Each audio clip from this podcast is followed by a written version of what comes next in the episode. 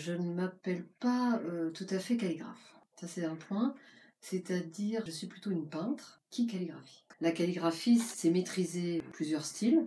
Bon, j'en je maîtrise quelques styles, mais c'est aussi posséder la langue. Tandis que mon parcours est plutôt un parcours de peintre. C'est-à-dire j'ai suivi un enseignement avec un maître coréen qui était un, maître, qui était un artiste peintre qui a transformé cette calligraphie en œuvre d'art. Donc mon, cheminement est d'une part ce, travail de, création par rapport à la calligraphie et la nature, parce que je peins également la nature. Et puis comme je suis euh, une pratiquante euh, de la voie du Bouddha, je me suis aussi intéressée à la, à la calligraphie des moines zen, donc euh, au texte, au texte sur le bouddhisme, et puis à la calligraphie aussi, que l'on appelle euh, la calligraphie zen, si vous voulez, une calligraphie assez euh, travaillée avec le souffle. Je travaille à différents sujets autour de cette calligraphie. En Asie, en Extrême-Orient, le mot calligraphie se traduit par croix et ce mot veut dire tracer. Donc tracer, c'est euh, tracer autant une branche d'arbre, euh, un bambou, que tracer un idéogramme.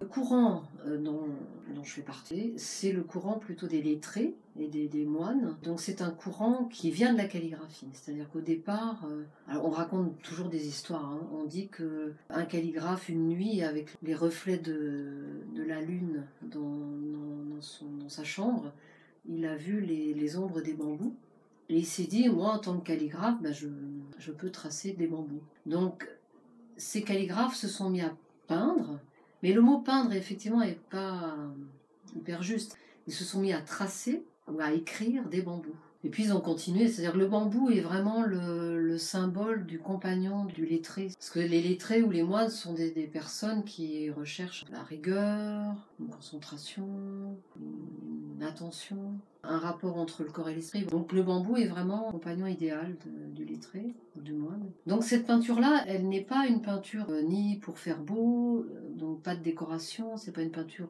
forcément euh, qui veut ça, c'est une peinture qui est quelque chose de direct, de l'émotion directe, dans l'instant.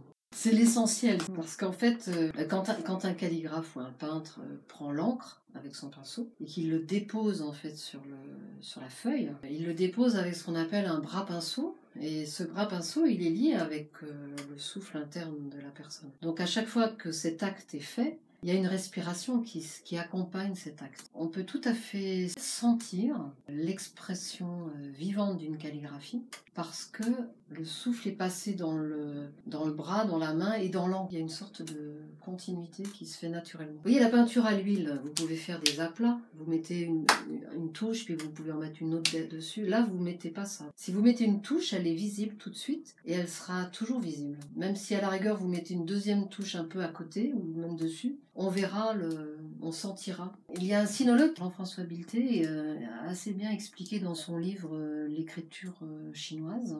Lui, il a appelle ça la projection du corps propre. Ça veut dire que c'est un processus tout à fait humain, que quand un être, un être vivant prend un pinceau et fait une trace, il y a une partie de ce souffle de l'être qui passe Après, c'est une question effectivement de maîtrise du pinceau. On peut tout à fait cacher peut-être euh, certaines émotions avec la maîtrise, mais le calligraphe se dévoile en traçant. On peut voir complètement sa personnalité en lisant en fait visuellement les traits de, la calligraphie. Et ça, c'est grâce au souffle, parce que le souffle, c'est le véhicule. Ça se comprend entre euh, notre cerveau qui, qui, indique à la main qu'elle va faire un trait puissant, par exemple. Bon, bah, si la main veut faire un trait puissant, il faut respirer, il hein, faut y aller dans l'énergie qui passe dans la main. Si vous voulez faire un trait euh, tendu, bon bah, le souffle il accompagne votre tension trait.